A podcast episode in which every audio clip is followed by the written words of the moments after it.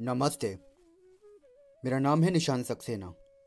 आइए सुनते हैं चाणक्य नीति। मूर्खा यत्र न पूजयन्ते धान्यम यत्र सुसच्चितम दंपते कलहो नास्ति, तत्र श्री स मागुता।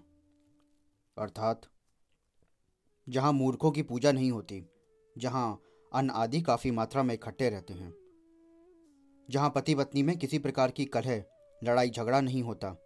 ऐसे स्थान पर लक्ष्मी स्वयं आकर निवास करने लगती हैं।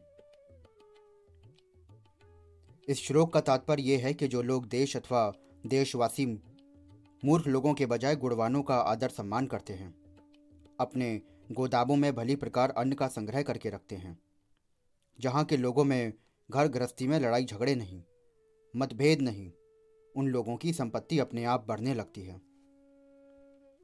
यहाँ एक बात विशेष रूप से समझने की है कि लक्ष्मी जी को श्री भी कहते हैं, लेकिन इन दोनों में मूलतः अंतर है। आज, जबकि प्रत्येक व्यक्ति लक्ष्मी का उपासक हो गया है और सोचता है कि समस्त सुख के साधन जुटाए जा सकते हैं तो उसे इनमें फ़र्क समझना होगा। आपको पता होना चाहिए कि लक्ष्मी का एक नाम चंचला भी है। ये एक स्थान पर रुकना इसका स्वभाव नहीं है। लेकिन जिस श्री की बात आचार्य चाणक्य ने की है, वो बुद्धि की सखी है। बुद्धि की श्री के साथ गाड़ी मित्रता है। ये दोनों एक दूसरे के बिना नहीं रह सकती। महर्षि व्यास ने श्री का महात्म्य भगवान के साथ जोड़कर किया है। उनका कहना है कि जहाँ श्री है, वहाँ भगवान की उपस्थिति जानो। इस श्लोक में जिन गुणों को बताया गया है, उनका होना भगवान की उपस्थिति का संकेत है। लक्ष्मी चंचला है, लेकिन श्री, अर्थात बुद्धि जिसके मन या घर में प्रविष्ट हो जाती है, उसे अपनी इच्छा से नहीं छोड़ती। श्री का अर्थ संतोष से भी किया जाता है। संतोष का सर्वश्रेष्ठ संपत्ति माना गया है।